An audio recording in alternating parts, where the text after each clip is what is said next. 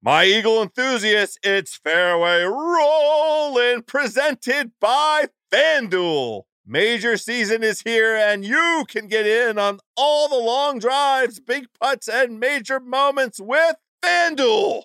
Check out live PGA Tour bets like longest drive, round leaders, matchups, birdie or better, and more. Plus, track every shot in the app and watch select par three holes while you place your bets. Download the app today and bet with FanDuel, the official betting operator of the PGA Tour. Ringer is committed to responsible gaming. Please visit rg-help.com to learn more about the resources and helplines available and listen to the end of the episode for additional details. You must be 21 years old or older and present in select states. If you have a gambling problem, call 1 800 Gambler or visit rg help.com.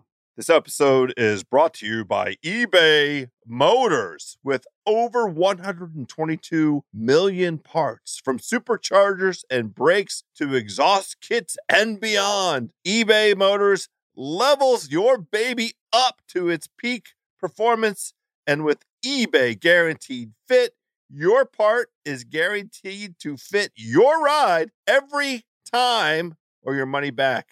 With all the parts you need at the prices you want, it's easy to bring home huge wins. Keep your ride or die alive at ebaymotors.com. Eligible items only, exclusions apply. What's up, guys? It's Liz Kelly, and welcome to the Ringer Podcast Network. Each day, starting on Monday, February 18th, The Big Picture will be hosting six Oscar preview videos leading up to Sunday's ceremony. Sean Fennessy hosts with a variety of other Ringer staffers covering everything you need to know about this season's Oscar race. You can watch these videos at youtube.com slash The Ringer or catch the highlights on The Ringer's Instagram and Twitter.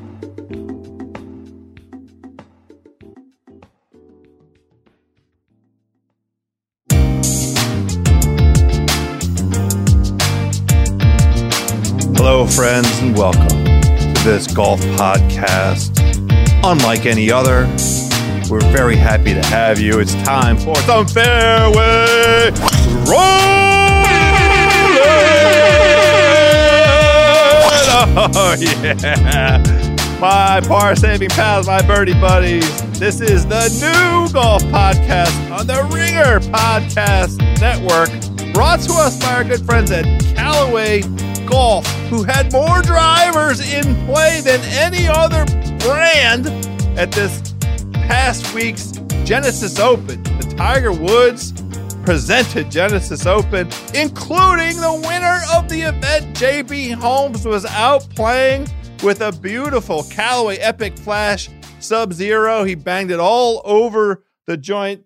My friends, I'm Joe House the starter of this fine escapade that we're about to go on together. Couple things out there this week. Obviously, the Genesis Open is in our rearview mirror. We saw a hot Tiger. We saw a slow JB Holmes. We saw an incandescent Justin Thomas who couldn't get across the goal line, and we're running it back. Everybody that matters, except for JB, who's taking the week off, is reassembling for the WGC event down in Mexico. We have on the line none other than Harry Gagnon to help me with this week in Tiger Woods and a few picks. Of course, we're doing Golf Social with Megan Schuster and none other than Nathan Hubbard, the unpaid ringer intern and, and resident golf correspondent. His brother won on the web.com tour this weekend. So Nathan comes on to share with us what went into that spectacular win. Without further ado, the first tee is open. Let's go let out a little shaft, my friends. And now on the tee, Nathan Hubbard.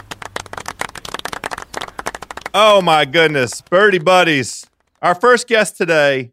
It's nice to kick off the show with a genuine, great big swinging Johnson. This gentleman is the former CEO of Ticketmaster, the former chief of commerce, among other things, at Twitter. He is the current CEO of a business called Rival. He is an unpaid intern at theringer.com. Perhaps his greatest accomplishment, he was a guest judge on perhaps the very best YouTube eating competition in history, House Eats Three. But for our purposes today, my par saving pals, he is the brother of a winner on the web.com tour. Nathan Hubbard, what's happening, my man? Been a big, big couple of days for the Hubbard family.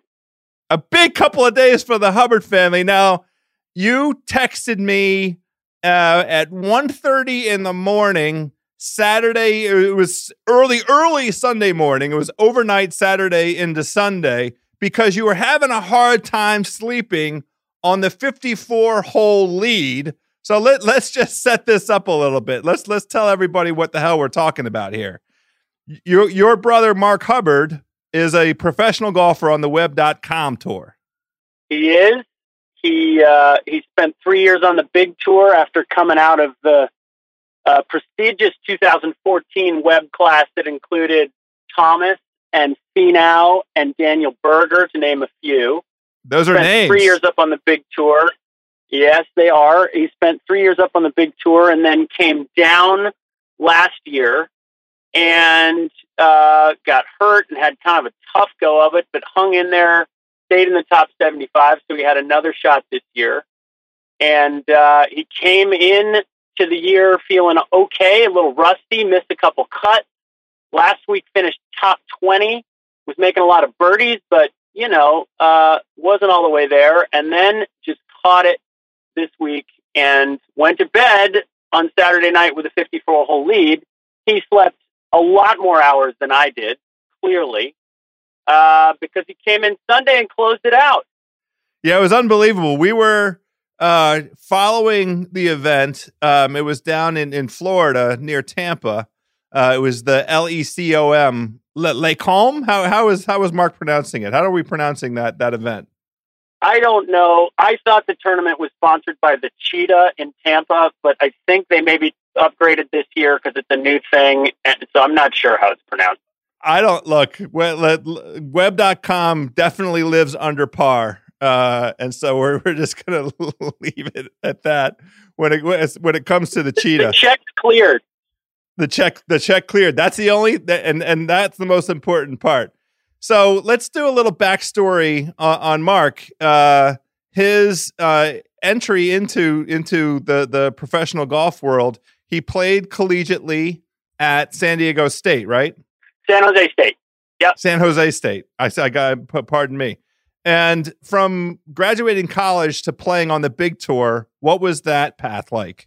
So he, he won the WAC tournament his senior year, kind of came out of nowhere and won the WAC tournament. I, I'd been beating him a couple years before that. And all of a sudden, uh, Happy let a putt, and he won the WAC tournament, went on to the Canadian Tour, won a tournament on the Canadian Tour, which got him onto the web uh, and into that class year. And he never won a tournament that year on the web, but he had so many top 10s that he qualified in the top 25. And that brought him up to the big tour. So he really had a really fast acceleration uh, to get there. And, you know, that then you get up there and that's when the grind starts. Yeah. And, and, over his three years on the big tour, I feel like I was fortunate enough to catch one of the highlights uh, he actually performed very well here at the event that used to be in Washington D.C. It's no longer here. Um, out at Congressional, uh, we walked with him, and by we I mean I walked with you, uh, tracking him. He was paired with Rickie Fowler. This was, I think, two years ago in one of the final groups. He was uh, among the top ten for sure on Saturday, and was paired with Fowler, which was a pretty neat experience. Just as a guy, from my perspective, walking it, what what would you say is uh, a couple of Marky's highlights um, over? I I call him Marky because you did that, by the way. Uh, that's right. Look, you hit it. I mean, the, the, the guy has had a lot of those kinds of experiences where he he never top ten on the PGA Tour, but he was in the mix so many times. And when you talk about what an unbelievably mental game this is, and for him, why this weekend and the win was so important and such a different state of mind for him.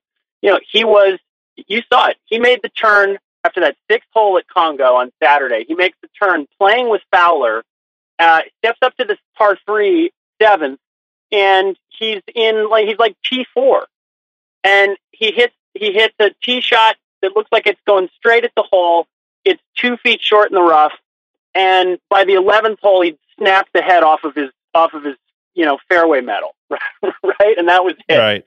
That's it. and it. so you know a, a, lot a lot of those experiences where you know he was in the hunt in San Antonio, uh, pulled the wrong club, right?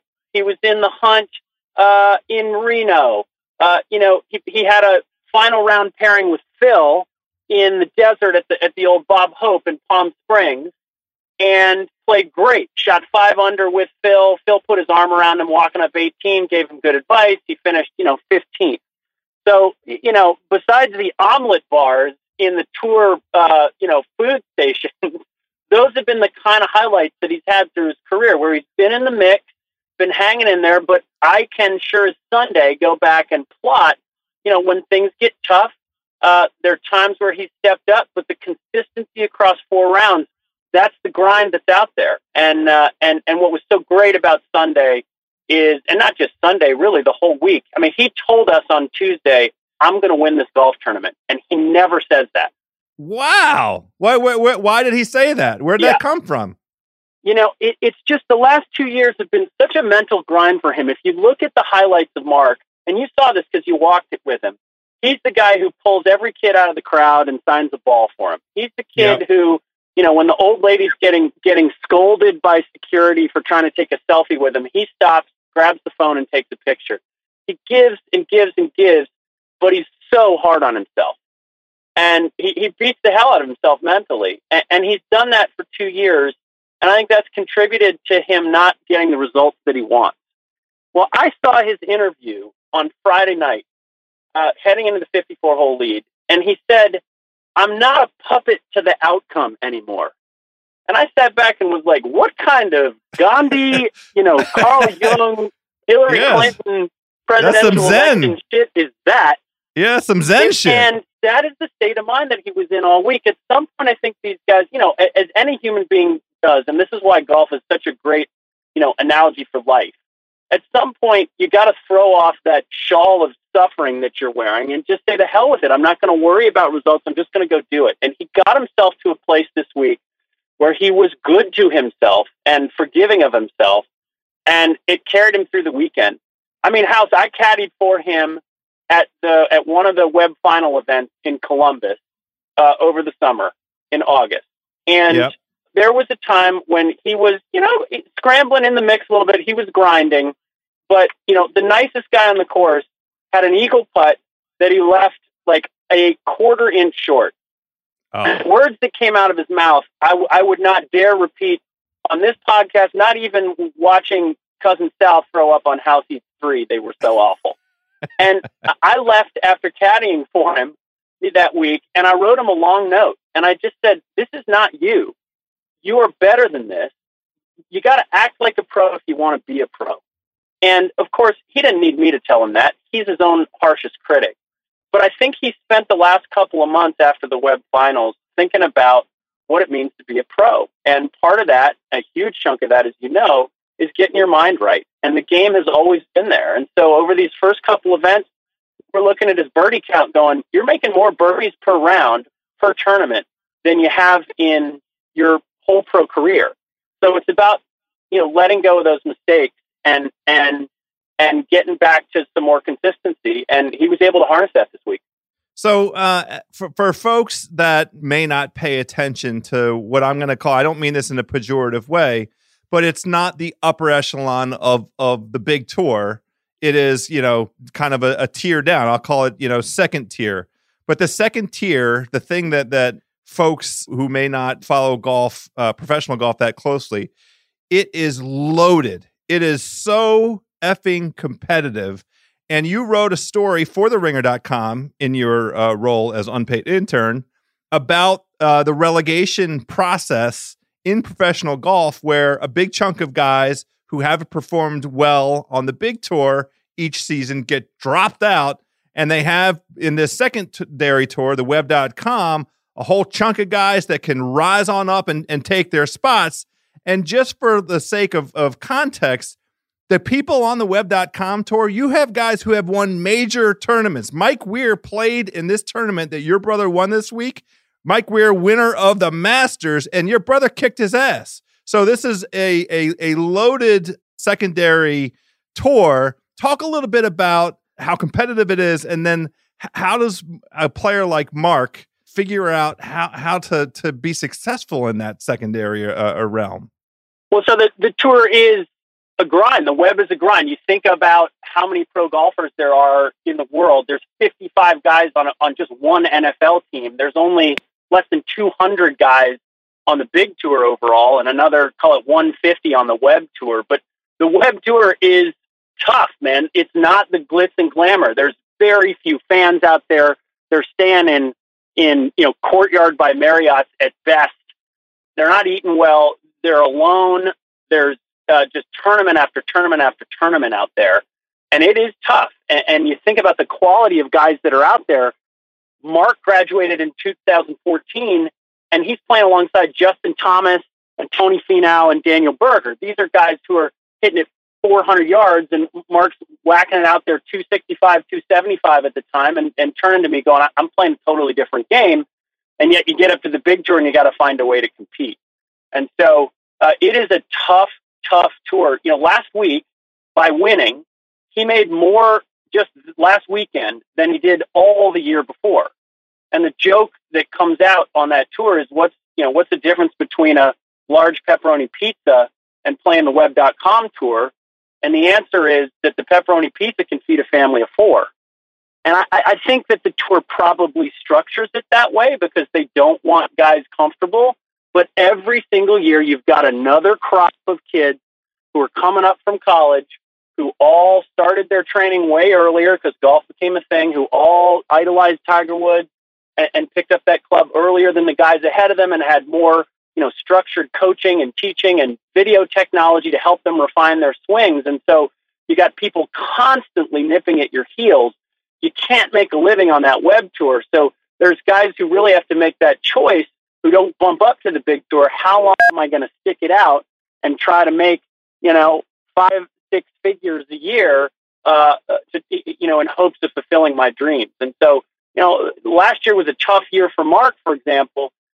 This year, w- without a win, without getting into that top 25, uh, which you need during the regular season to get up to the big tour, you know, he's going to have to probably step back and think about his options in life. Uh, but that's why one win and one weekend and catching that lightning in a bottle can really not just uncork you in terms of your confidence going forward, but but it can be life changing and getting you back up to the big tour.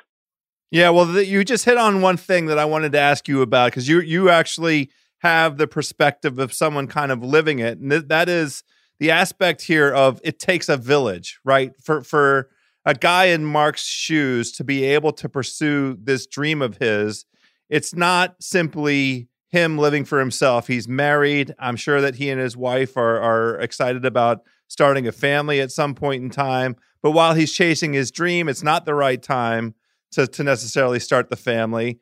And then in you know just the sheer numbers in terms of what he's able to make by you know uh, playing in these events on the web.com tour where the the highest purse um, you know, if you win the event, you win 110 grand or 115 grand. Um, but otherwise, you know, it's it's kind of five figures. You just like you said, you have to have that support network, the family and friends that provide not just the the moral support, the mental support, but there's got to be economic support as well, right? Yeah, the, the glamour of it is gone. I mean, look, uh, our joke is uh, he's not buying dinner until he makes a million dollars on tour, right? And that's that's we're sticking to that. Unfortunately, I'm gonna have to buy an expensive dinner this week as we celebrate. He's coming out to LA tomorrow. But but yeah, I mean it is really tough. And you know, all that all these guys live in states where they're not paying the income tax.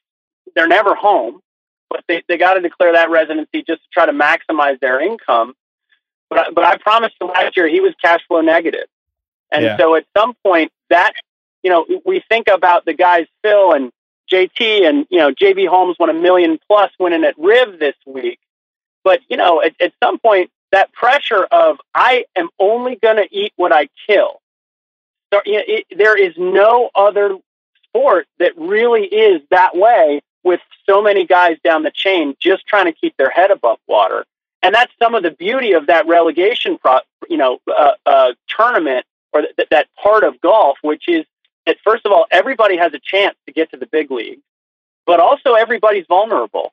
And quietly, it's one of the most fun things at the end of the season when you see the mental toughness of the guys who step up and keep their role either on the B tour or on on the big tour, and then also the guys who tend to crack and just slip out, and you can see careers changing. Right, that guy's going to have to go be a, a head pro at, at a nice country club. Not a bad gig, but not what he dreamed about growing up. Yeah, and and and in that respect, and your story captured it. Um, we'll have to point folks to it on the ringer.com. It's the truest of true meritocracies. You know, it is just pure merit. All the guys, the things that, that separate the level of play among these guys, it's razor thin. And, you know, you have to believe in yourself and you have to go get it done. Now, one of the things um, I want to make sure that I, I cover with you today, I want to pivot a little bit. Um, the the reaction you mentioned JB Holmes at at Riviera. Uh, and one of the the takeaways after that tournament, there has been a lot of commentary this week about how long JB Holmes takes over uh, each individual shot, over putting, and over yeah. the rest of it. As as a as a person that's in professional golf the way that that you are, do you have uh, any any thoughts on this uh, slow play uh, concept? I, am of two minds on it. I mean, the first is it's a little bit like pass interference in the in the NFL. Like they got to find a way to consistently enforce the rule, right? Mark Mark was on the clock both days with no TV coverage and in the final group, and not playing that slow of a round on the web tour, right? Same same rules officials. So so they're applying it heavily there. Meanwhile, you know, JB's taken four and a half minutes, doesn't even start his routine until the other guy is putt. They got to find a way to do that. My, my own view is the hard part about golf is that it doesn't fit well into the bite-sized content world that we live in. And the same, you know, you look at baseball, baseball's attendance down year over year last year for the first time in a while. That's an existential crisis for baseball and it comes with the shrinking attention span of this generation. And golf is not going to be immune from that. Now, the cool thing about golf live is that it's actually, for as much of a pretentious sport as it is, it is also probably the most democratized sport in terms of everybody who goes to see a golf tournament can get a front row seat. The fact that they're letting this drag on so long just is an alienating thing in this world where we want these little bite-sized snackable bits of content that can go into my Instagram story. You know, having JB, you know, do six laps and get his 10,000 steps, I would like to see them enforce it consistently. So I agree with you. I'm of two minds my own self. The interesting thing is you have to remember the the the big tour makes its money from its from its television contracts. It's an entertainment product. It's competing for entertainment dollars and and advertising eyes on television. And so it has its block of time on Saturdays and Sundays. And to me, as a consumer of it, I kind of don't care how long it takes the guys to get through shots, other than and in two respects. Can they get the round finished by dinner time uh, on Sunday? And does the the duration of, of a dude standing over a shot diminish my opportunity to watch other guys play? Because that that's the the the the ongoing complaint with the TV broadcasts is you know not enough golf shots sort of across the field. They end up focusing, and I understand the rationale why, but they end up focusing on like the lead group and it's to the exclusion of of other guys that might be bumping up into the lead uh, and and if there's a slow player in the lead group then you kind of get stuck watching that lead group. Um, but i also wonder and i'm interested in your perspective on this whether the slow play um, creates a competitive advantage potentially Like I wondered watching um, JB Holmes and Justin Thomas whether JB Holmes, uh, you know, his sort of uh, death by a thousand plumb bobs, how long he was taking over each putt was having any effect on Justin Thomas, who had kind of gone off the rails. What do you think about that? Well, first of all, I think they need better snacks and liquor in the clubhouse. That'll get these guys around a little bit faster. But I do think I, was I was watching JT's feed yesterday, his Twitter account, to see what he was going to say, because you got to believe it, it, was it was getting to him. I mean, listen, this happens in tennis all the time, right? Where the opponent slows it way down and gets and, and the umpire, the chair judge, has got to yell at the guy to start going. It's a, it's a tried and true tactic. I don't know if that's what JB was trying to do, but I'll tell you this: if I was playing with him, I don't care if we were at Baker's Bay or you know in the final round of the Riv, I'd have been pissed. Yeah. So you know you got to imagine it's a little bit of a mind game that again, if they enforce the rule consistently, I'm okay with it. But if you're going to let one guy do that and then put somebody else on the clock, yeah, doesn't work for me. Yeah, I'm with you. Well, look, this is uh we could do this for for for hours. I appreciate you coming on today on the heels of Mark's first win this season on the web.com tour. You have to come back on. Where I, I expect nothing but uh unbridled success uh, out of at homeless hubs. That's his Twitter feed. It's an awesome Twitter follow, by the way. Mark Hubbard, uh, uh, all season long. Nathan Hubbard, thanks for coming on today, my dude. It's my pleasure. You know, what he said to me when I talked to him, House, was, I'm ready to go get the next one. So we'll come back on after number two. I can't wait. I can't wait. Thanks, buddy. And now on the tee, Megan Schuster. Yo, Schusty, what's happening? Hey, House, how are you? I'm a okay. So, as our ringer resident golf expert, give me a reaction to last week's events at Riviera Country Club in the beautiful Los Angeles area. It is a very beautiful area, but House, I have to say, I'm already preemptively exhausted by this discussion, but it's one I suspect we'll have to continue to have for some time now. And that is the subject of pace of play. Uh, by far the biggest takeaway on social media from Sunday from a great Genesis Open tournament all around that had a great leaderboard going into the final round. But the takeaway was the ridiculousness of some of JB Holmes's antics during the round that took five and a half hours for him and his playing partners to finish. Five and a half hours. So it's interesting. You use the word antics. What do you mean by antics? I mean, you know, he did his typical plumb bobbing thing, which is, you know, to be expected at this point. But there were just some holes where it seemed sort of overblown. He would wait for Justin Thomas to complete a hole when they had the similar line he could have been lining up getting ready to hit. And instead like on 10 on Sunday he waited until after Justin Thomas hit his putt. It was on the same line and then he started his routine that took over a minute. So it's just some some things like that. And i really don't want to harp on jb too much here specifically for reasons that i'll get into but it was just certain things like that that were particularly frustrating for me as a viewer to watch someone take that much time. Yeah. So uh, I just had uh, Nathan Hubbard on, the brother of Mark Hubbard, who won on the web.com tour this past weekend. And I asked Nathan because, you know, Nathan's in like the, the, the tech world, but he's also in, um, you know, live event space mm-hmm. and has kind of his, his thumb on the pulse of uh, how folks are sort of allocating their entertainment dollars. And I asked him, um, you know, the question about the pace of play and whether he thought it might have any impact on, you know, sort of the demographics and and and the level of interest. And he gave an answer that um, was pretty close to uh, a guy that I like on on uh, Twitter. Well, I follow him on Twitter. He's a senior writer at ESPN, Kevin Van Valkenburg, who mm-hmm. who made the point about kind of you know we have a whole generation of young folks that have been raised on you know kind of an iPhone platform and have been consuming their entertainment in digestible bites. How does a golf broadcast that you know really goes honestly you can watch golf for 10 hours on Saturday and Sunday if that's your thing, but even like the television broadcast in the afternoon each day on on major network, you know, CBS or NBC, goes or or, or Fox when it's the U.S. Open, um, goes from like you know three o'clock to six thirty or seven. Are they anticipating that people are sitting and watching that all the way through?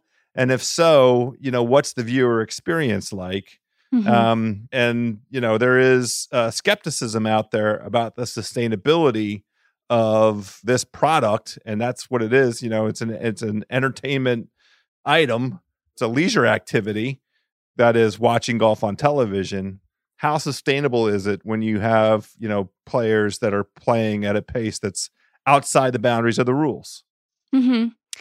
I will say I I agree with all of that. And I do think that it will get more difficult to figure that out. When you look at a sport like baseball that is constantly trying to enforce time limits and is trying to move quicker, and then you see the PGA Tour allow something like JB Holmes on Sunday, giving no warnings, not putting him on the clock, not penalizing him at all, not even trying in any way to hurry him up. It's a little bit frustrating. I will say on Sunday, uh, there were a lot of great memes on Twitter, a lot of fun uh, pace of play jokes on Twitter. So, in that respect, it was kind of nice that I had more time to scroll through my Twitter timeline in between shots. But in general, I I do think it is harming viewership in that people are there to see golf shots. They're not there to see, you know, the beautiful scenery of which there was at Riviera. It's a lovely course but we're there to see people playing and we're there to see action. And when you have to bounce between so many different groupings, especially on a Sunday of a tournament like this, it's just it takes up too much time. Yeah, I I um, wondered aloud in my chat with Nathan whether you know if you're focusing on the lead group with uh, JT and JB Holmes, and JB Holmes is taking an extraordinary amount of time, that means there isn't time to switch around and show other guys that are pushing up onto the leaderboard. Guys like Rory, guys like Si Woo Kim, mm-hmm. um, who had like legit chances as as the day turned out. Now, part of why I feel sort of uh, sympathetic to JB and and honestly that whole final group, the weather changed so much mm-hmm. over the course of obviously over the course of the entire four day tournament, but over the course of that day. And it had such an impact on the way that the greens were playing. Mm-hmm. The, the greens were genuinely confounding these guys, especially on the back nine, such that that both Justin Thomas and JB Holmes missed from from distances that they never ever ever ever missed from because you know the combination of the speed of the greens plus the heavy breeze was just throwing them all for a loop. I mean, Bubba Watson ended up tied 15th. He he four putted the the 72nd hole. He four putted 18 uh, and and you know had a chance of, of being you know up in that sort of uh, top ten range if he hadn't done that. No, you're right, and honestly, I you know don't mean to criticize JB too much because he did close out on a very difficult course. A lot of guys were coming off talking about how difficult the back nine was. Justin Thomas had 34 putts in this in the final round, and before that, he hadn't had more than 26 in a round the, over the weekend. So it was insanely difficult, and I do think that, you know, in those kind of conditions, you are a little bit more forgiven for taking more time. But also, you know, to JB's point, you know, why would he want to speed it up? What, you know, he's not being penalized. There's no incentive for him to speed it up. He just won $1.3 million playing the way that he played. So there's really no incentive for him to change. It's not, the onus isn't really on him to change. It's more so on the tour to force that.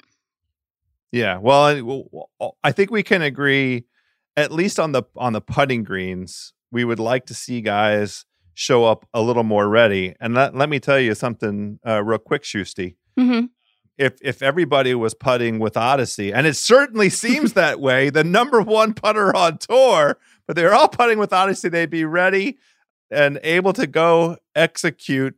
Right now, Odyssey is featuring its stroke lab technology, which I am going to get to experience with my own two hands coming out to Los Angeles, California next week. And I'm going into the stroke lab and hopefully coming out on the other side alive. But the, the Odyssey putters have been great all season. So, speaking of grinding it out, let me ask you this question. I asked Nathan Hubbard this. Do you think that JB Holmes' pace of play had an impact on Justin Thomas? Mm. I would venture to say that the short, in short, yes. I think the longer answer is that I think the conditions probably had the greatest effect. You know, they'd played, finished the third round Sunday morning. By Sunday afternoon, the course was almost completely different. I mean, you could just see his frustration around the greens. It just, he wasn't getting great reads, just had a difficult all around day. But I would say that I would suspect his frustration was mounted by playing with someone who was playing so slowly. And, you know, when Brooks Koepka was talking about slow play a few weeks ago, he said that that was one of the most frustrating things to him on the course was being paired up with someone who played so much slower, who was just moving at a different pace. I don't see how it can't affect you, I guess. Yeah. Well, I, I'm interested in this uh, Justin Thomas uh, failure to get across the goal line thing. And I'm looking for an explanation because this is the second time this season that he's been, you know, uh, in the final group or, or, you know, right around the lead, and he's not been able to get across the, the, the goal line. And, you know, there, there was such a dramatic difference in the quality of play that he demonstrated. He looked absolutely in charge for a good portion of Sunday. Mm-hmm. Uh, definitely during the completion of his third round, he he uh, he shanked one on the ninth hole, uh, went over, chipped it to six feet, uh, and and made saved par. And I was like, oh, he, this is this is his tournament to win. yeah. I mean, when you see that, it was a shank shank that he hit, you know, on on number nine. Uh, but he went walked right over, calmly chipped it right up there and made the putt. Um, but so, you know whether it was the change in weather, whether it was the fact of of the the grind of the day, I'm not sure what to attribute it to. But he he certainly fell apart. He lost that uh, mojo, that momentum, whatever confidence he was he was feeling at the end of the third round. And now that's something that we've seen not just out of him, but also Rory McIlroy has three top fives this season. Mm-hmm.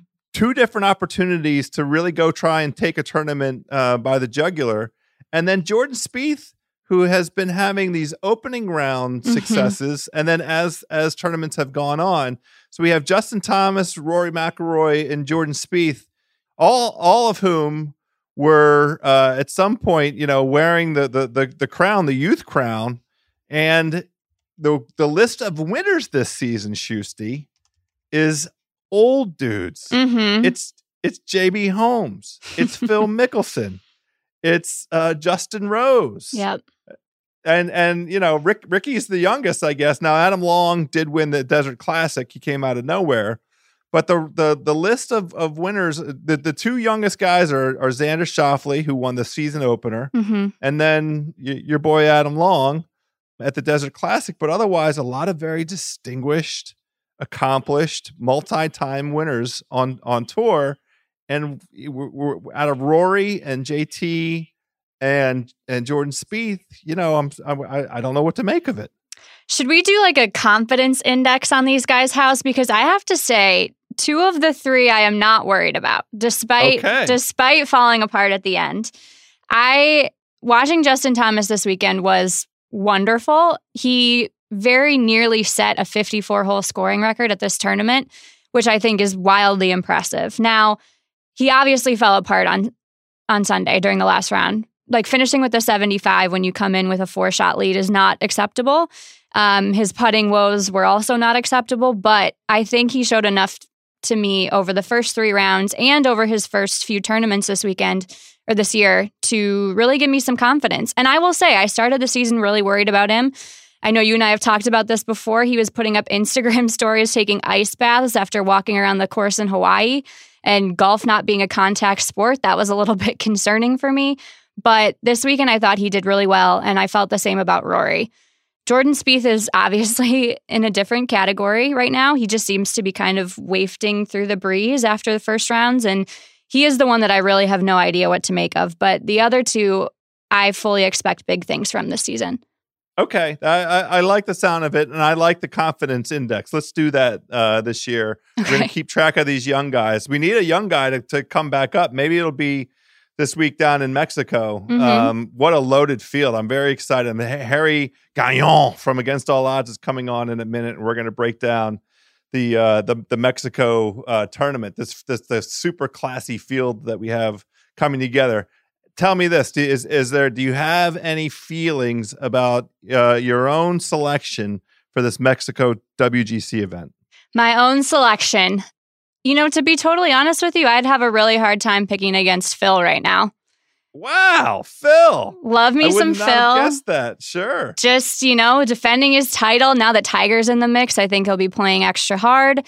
You know, the whole shorts thing just got okayed for practice rounds, and Phil seems pretty excited about that on Twitter. So I Boy, think he he's feeling great. beautiful calves, massive im- calves. Impeccable calves. I was truly stunned by that photo. Yeah.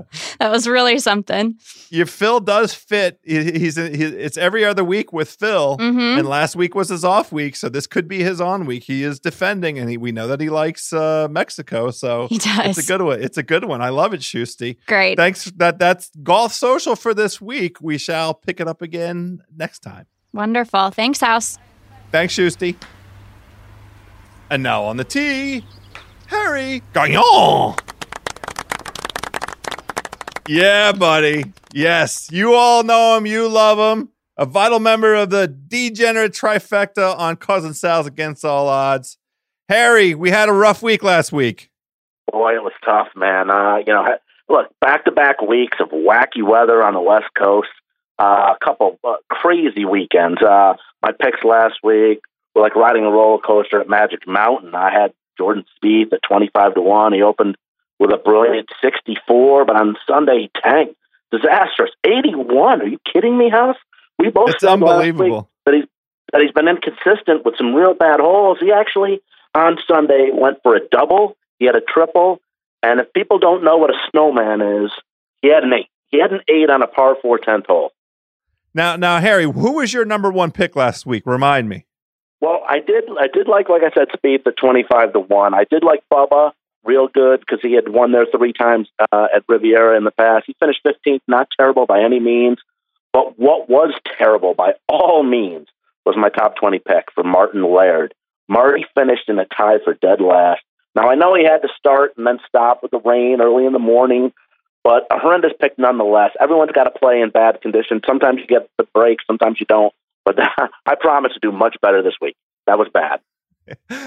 well, no, look, I, I, I look. It, it, go, p- picking winners is hard. We do the best we can. No doubt. I, I felt like I, I, we, you know, together we did a pretty decent job. I gave out Rory. I liked the the narrative, and and he was right there.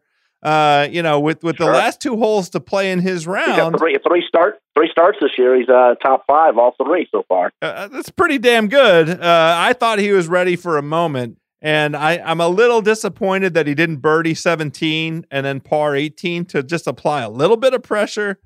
But uh, it was it was JB Holmes to win. Now you ha- you like JB Holmes this season. You had him lined up for the for the uh, Pebble Beach event, right? I had him for Pebble Beach, and you know, it's just one of those things. He historically he had been playing really well there, and then he just he didn't get it rolling, just like Laird didn't get it rolling this week. And Laird, like I said last week, very historically very good uh, at Riviera, just didn't pan out, and then uh, and then of course Holmes comes back and he wins unbelievably, down four heading into the fourth round, and he pulls it out.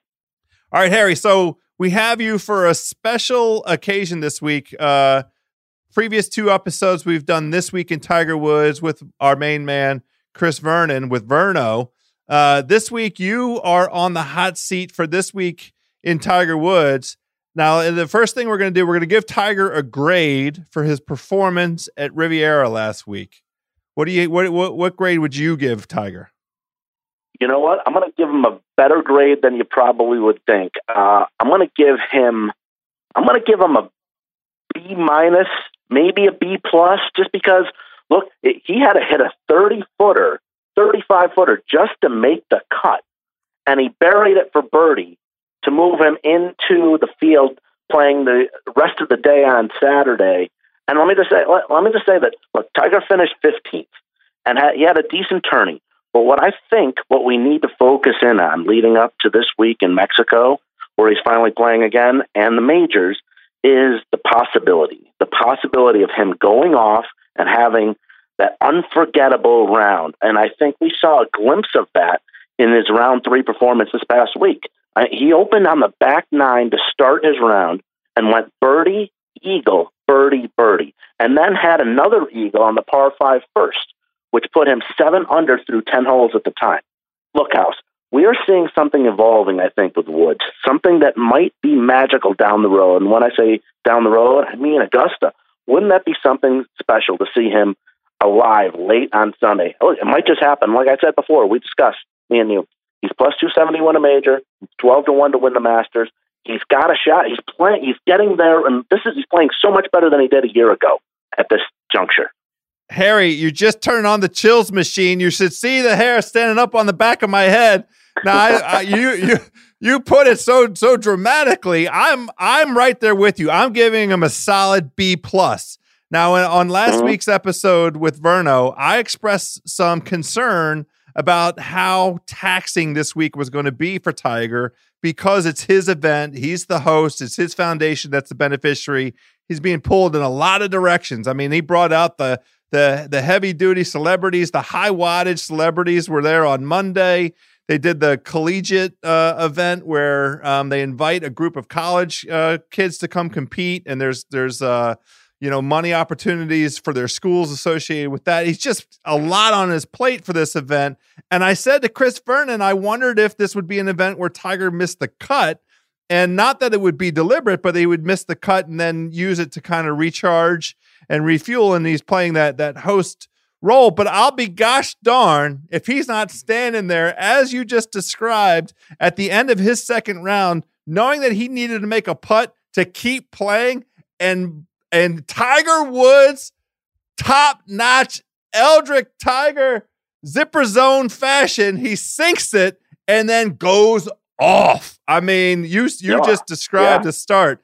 It was unbelievable. So I give him a very solid B plus. Now I'm personally surprised that he's playing in this Mexico event. I, I I'm I'm impressed. I love whether it's intentional or not the uh, exporting of golf, you know, him going into Mexico, he he hasn't played like you know th- this this event, this WGC event used to be at Doral when uh, he was healthy, so he's played in this particular event a bunch of times, but he's never played in Mexico since since it, it moved there. And you know, this right. field is it's an incredible field. Uh, this is where we get you know the the real mashup of the best European guys coming over um, and and the all the top U.S. guys, and some of these threesomes. I mean, listen to to some of these these pairings. Tigers playing with Bryson DeChambeau, who he has a great relationship with, but also Abraham Ancer, who who was raised in Reynosa, Mexico. Do you think that's going to be a popular group for folks to walk around with? Uh, you have Phil Mickelson playing with Justin Thomas and just and and DJ Dustin Johnson. Phil, JT, and oh. DJ. What? What are we talking? And then look at this one: Jon Rahm, Patrick Reed, and Rickie Fowler.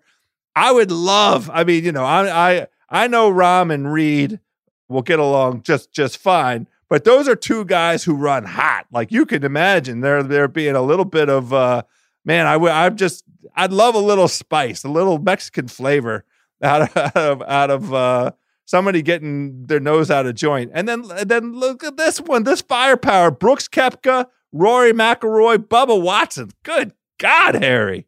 Oh wow, wow! Hey, Bubba's played good there. Um, you know, it's it's going to be interesting to see. Uh, Brooks hasn't played too many events lately, so it's going to be interesting to see how he gets off too. You know. Well, as is our way, uh, let's go ahead and, and give out our epic flash uh, p- picks of the week. Now, I, this is Epic Flash by Callaway, the number one driver on, on tour. And by the way, the driver played by non-staffer JB Holmes. JB Holmes played a Callaway Epic Flash Sub Zero and and won at Riviera with it. He put it in his bag for the first time down at Torrey. That's pretty damn good, Harry. He does. He's not a Callaway guy, but he but he likes that driver. So let's talk. Boy, I mean, this yeah. is this is this is just a wealth of riches. It's going to be really. I find a field like this so hard to try and and and you know make a selection out of. I know who I'm going to pick. I have one guy in mind, but let's just talk about some names um, before we get to the the ultimate selection. Name, give me two or three names that you're thinking about. Sure. Yeah. You know what? I'm gonna. I'm gonna. You know, I, I know this uh, venue. It's been here at this course for the past three years, and last year, uh, JT Justin Thomas came in second and lost in a tie uh, uh, tiebreaker to Phil in a playoff. The year before, he finished fifth. And I know Justin Thomas probably didn't sleep well on Sunday, or at all after blowing that four shot lead. Like I mentioned to Holmes, I'm sure he's going to be fired up all week, and you can get him at ten to one. Uh, like I said, he lost to Phil in the playoff in Mexico last year, so maybe he's still focused and he's going to be uh, he'll rebound. Uh, I think uh, a guy to look at um, is Spaniard Rafa Cabrera Bello. Uh, he Yeah. finished one back last year and shot in uh, the 60s every round last year. I'm seeing his odds at a whopping 50 to 1. And a couple of guys, you know, our guy that we mentioned, uh, Cameron Smith, you can get at 66 to 1. And my guy that I mentioned to you a couple of times ago, Haotong Li, is at 66 to 1. So I'm looking at those, maybe even Bubba, who's played, like I said, there well before, and he's uh, already uh, he's, at these WGC events he's played well in. Uh, I want to say in the last seven years, he's come in second three times in these in this in this tournament, whether wherever it's at. So at 35 to 1, take a look at Bubba again as well. So I, I like Bubba, and and there is an angle here that I'm interested in in uh, your thoughts on. This uh, this venue uses the same grass combination. It has Kikuyu fairways uh, and and some Kikuyu rough, and on the greens it's it's a mix of of Poa and and bent grass. So there it's the same combination as what they use at Riviera. I'm wondering if the guys who just experienced that, you know, then that was like uh, that combination was on steroids because it's not typical at Riviera for them to be playing at 25 mile an hour winds sustained over the the number of hours, and then not to mention, you know, all the water and everything. Yeah, exactly. Uh, I'm wondering if if the guys coming right from Riviera are going to have an immediate familiarity uh, when they arrive. It's just going to feel, you know, like like what they've been doing all week long, and maybe that'll be uh, something that feels like like kind of a a, a relief. You mentioned uh, uh, uh, Rafa Cabrera Bello. I like his, his odds uh, here. He he. I thought he played pretty good at, at Riviera last week. I'm also looking at Hideki Matsuyama.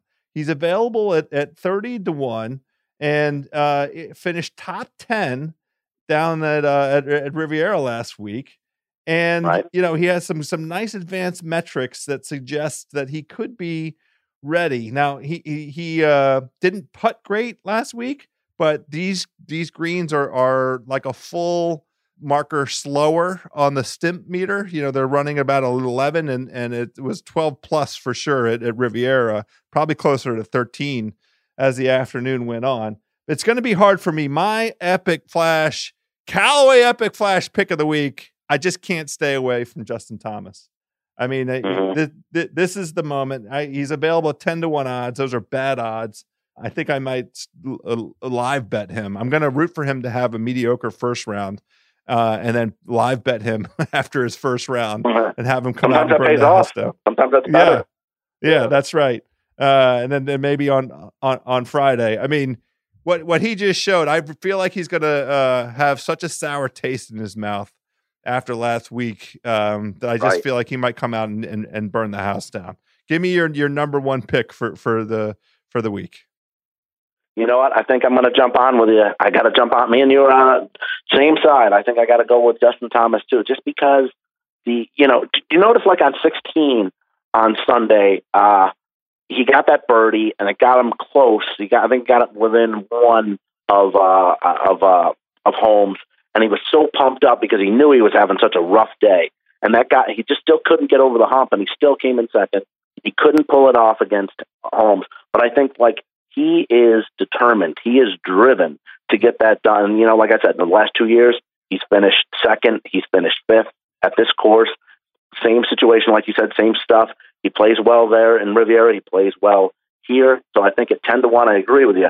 Maybe you hold off, see how it goes, get him maybe at a little bit later at 15, 17 to 1, let somebody have a nice round and then die down later on, and maybe grab Justin Thomas at maybe 15, like I said, 15, 17, 18 to 1, and hope that he plays great on the weekends. Like I said, last year, and last year on the weekend, he, sh- he shot a 62 on Saturday there, and he shot a 64 on Sunday to even get close to uh, in a tie with Phil.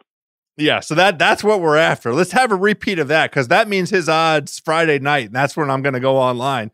His odds Friday night were, you know, uh, not looking great, so we're going to get some some good good value out out of JT. I love it when we go in together. I hope we're not a mush. I hope I hope we're not a combined. I hope it's not a combined mush, Harry. There we go, my par saving pals. Harry, as always, appreciate your input. Let's go, JT. Let's catch something this week, buddy. Let's do it. Let's do it. All right, there we go, my birdie buddies. We are scheduled to have next week off, but I have to tell you, if something extraordinary happens involving one Eldrick Tiger Woods, I'm going to insist on having a podcast about it. But otherwise, the schedule calls for a little bit of a breather, and then we're hitting the ground running with Bay Hill. We're going all the way straight through the Masters, week after week of fairway rolling with spectacular guests and hopefully lots of very helpful analysis and tips for your fantasy points and your pocket books. Until next time, we will be rolling on the fairway, rolling.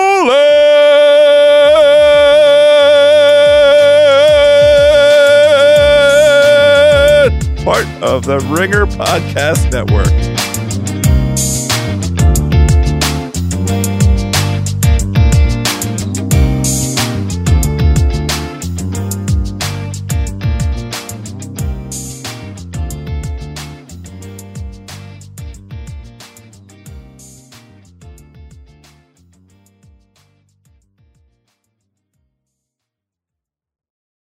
This episode is brought to you by 20th Century Studios' Kingdom of the Planet of the Apes. As a ruthless king builds his empire at the expense of the remaining human race, a young ape will fight for the future of apes and humans alike. Kingdom of the Planet of the Apes. Enter the kingdom in IMAX on May 10th and in theaters everywhere. Get tickets now.